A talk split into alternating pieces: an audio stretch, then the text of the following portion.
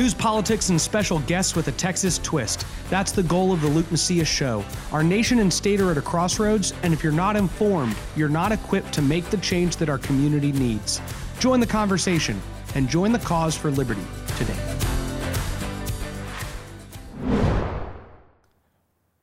Welcome to episode 112 of the Luke Macias Show. The sexual revolution is waging war on the citizens of Texas the very first podcast episode we brought to you, our viewers and listeners, was a story about Jeff Younger, a father whose son has been being transitioned psychologically by his ex wife since the age of three, who's been meeting with professional psychologists and doctors who have been scheming together to manipulate him into becoming a girl. Their plan for him would be to block his puberty before he hits it to have permanent genital mutilation surgery on him in his teens. And that story brought to light not only the fact that one case was happening in Texas, but hundreds of cases were happening in Texas at the Genesis clinics in Houston and Dallas.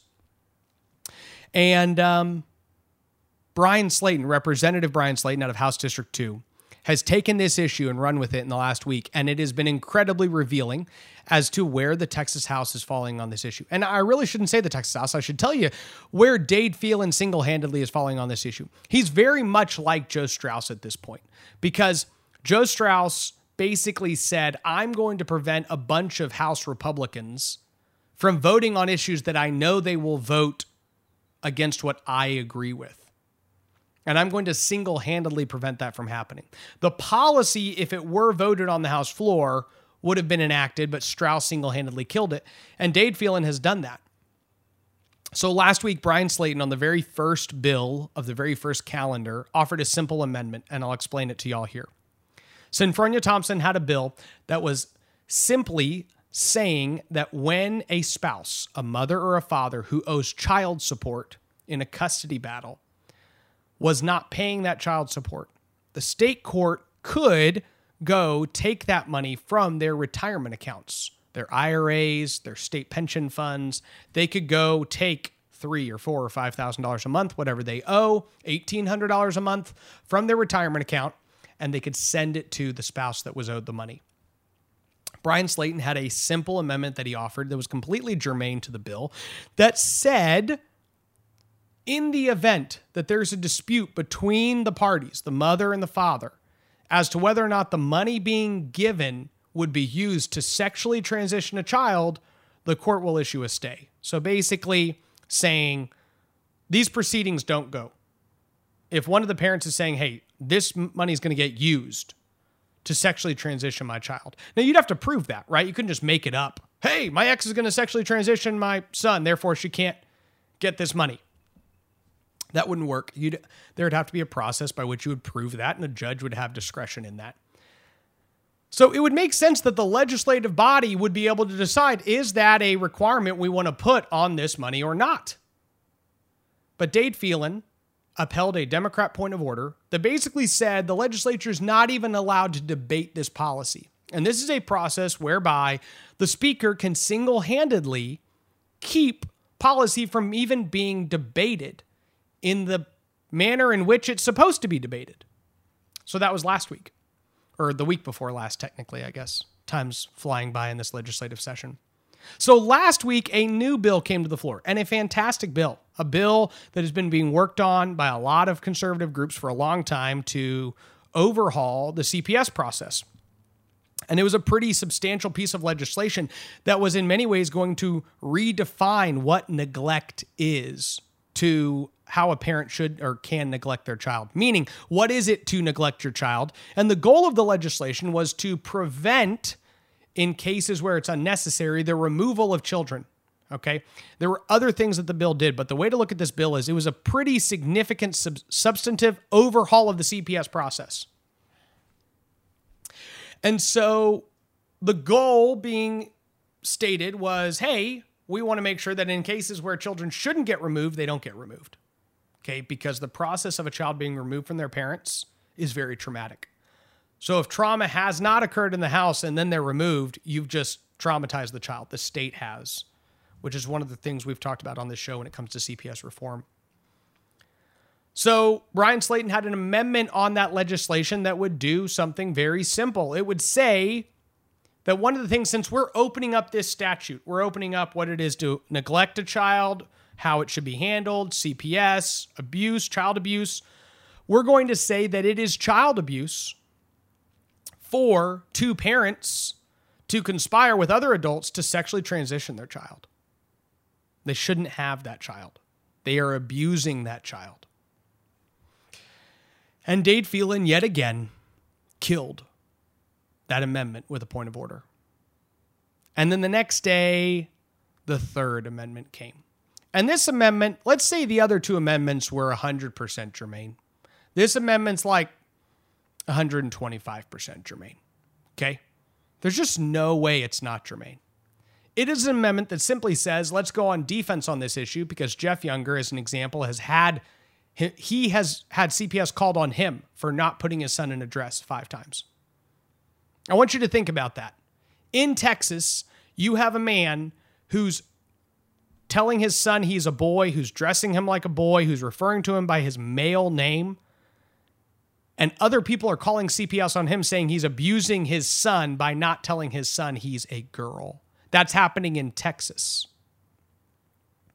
So Bryan Slaton had a simple amendment that said you can't call CPS on a parent for doing what Jeff Younger's doing. Mm. And Dade Phelan teamed up with the Democrats and made the most absurd ruling I've ever seen. I have not witnessed such gymnastics. Joe Straus did this once on a similar issue when it came to killing a spending limit bill that was before the Texas House. But other than that, and, and that would kill less people. But other than that issue, never seen this type of mental gymnastics exercised by a speaker. He teamed up with the Democrats to kill this issue, and uh, and we're going to show y'all both Representative Slaton's layout now, and then also um, Dade Phelan's point of order ruling for that third amendment. So here we go. We'll read the amendment. Amendment by Slaton. The chair recognizes Mr. Slaton to explain the amendment. Thank you, Mr. Speaker. Members, this amendment would add to the list of items that would not provide clear evidence to terminate the parent child relationship. The refusal of the parent to affirm or approve the child's gender modification, including consenting to gender modification therapies, drugs, and surgeries. Mr. Speaker, will the gentleman yield for a question? Does the gentleman yield? Yes. The gentleman yields for questions. All right, you've been offering this amendment quite a few times, and uh, I know you, you lose every time. I want to know why you're doing it. I want, I want you to be heard. Be brief, but tell people why you want this amendment heard. So I became aware of what's going on in Texas with children, uh, a lot of times pre puberty, going through gender modification surgeries. I became. Um, Members, please take your conversations outside the rails. I met a man who is going through a divorce, and his spouse was trying to get the gender changed of his son, three years old. He spent seven years through numerous court battles. CPS was called on him five times because he would not put his son in a dress. And he does not want his son to have this permanent procedure Look, I'm going to slow you down. I know you pretty well. son. This is pretty emotional for you, and I know this is important. The reason I'm asking this question you weren't expecting is I want people to see how important this is to you. This is why you keep fighting for it. I want you to be heard. I know this is important to you. I just I, I want people to know that you're not just coming up here to do an amendment just to, to cause chaos. This is personal to you, correct? just a child. He's a child. So, so let me let me ask one last question, and then I'll leave you, because I know this is hard.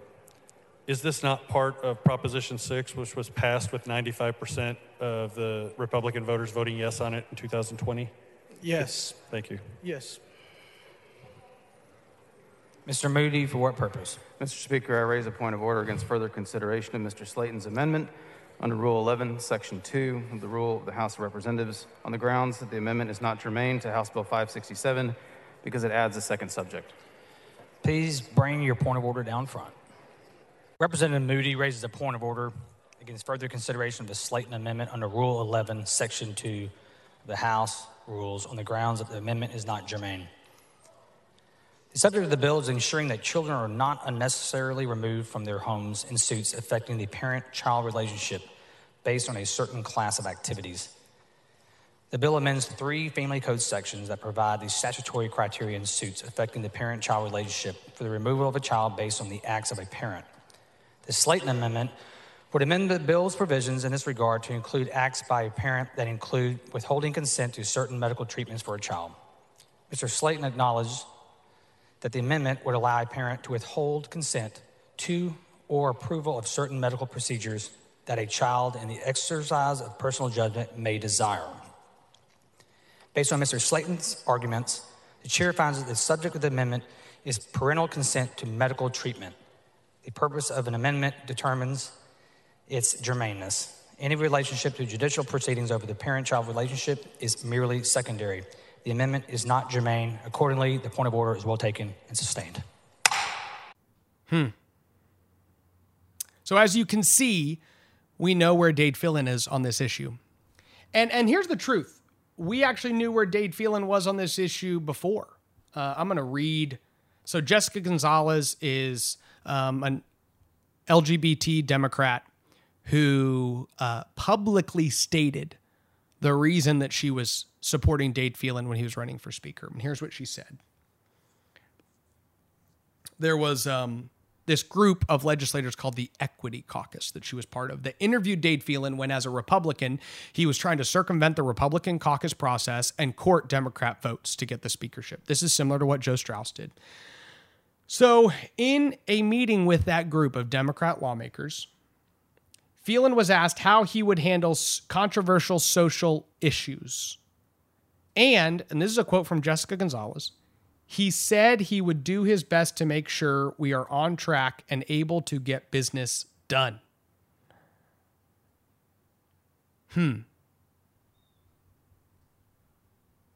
So you ask a guy who's a Republican, what are you going to do when all these controversial social issues come up? And he says, I'm going to do my best to make sure we are on track to get it the business we need done done.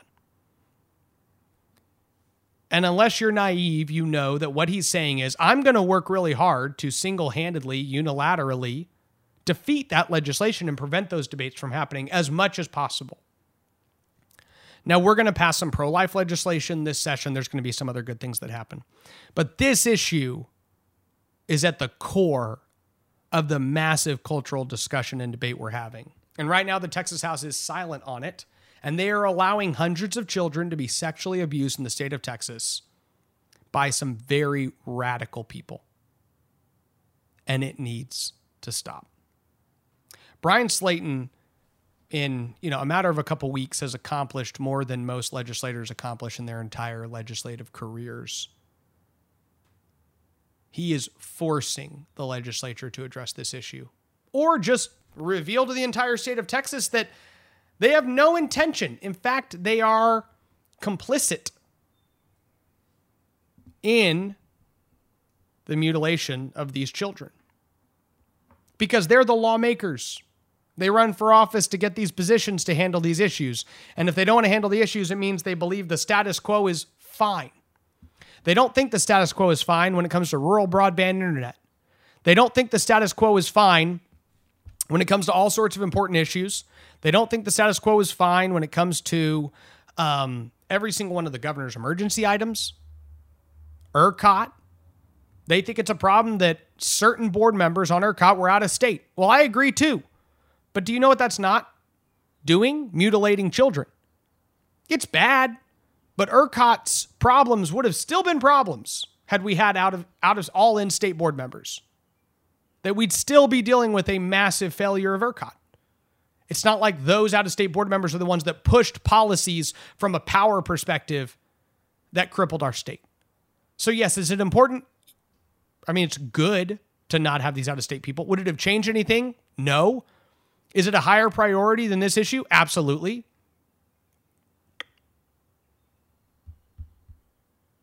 So, this is the issue before us. We now know where Dade Phelan is going to stand on the issue. We know that he's going to actively work with Democrats to try to ensure that hundreds of children in Texas can continue, continue to be sexually transitioned from their actual real biological sex of male or female to the opposite. It's an evil practice.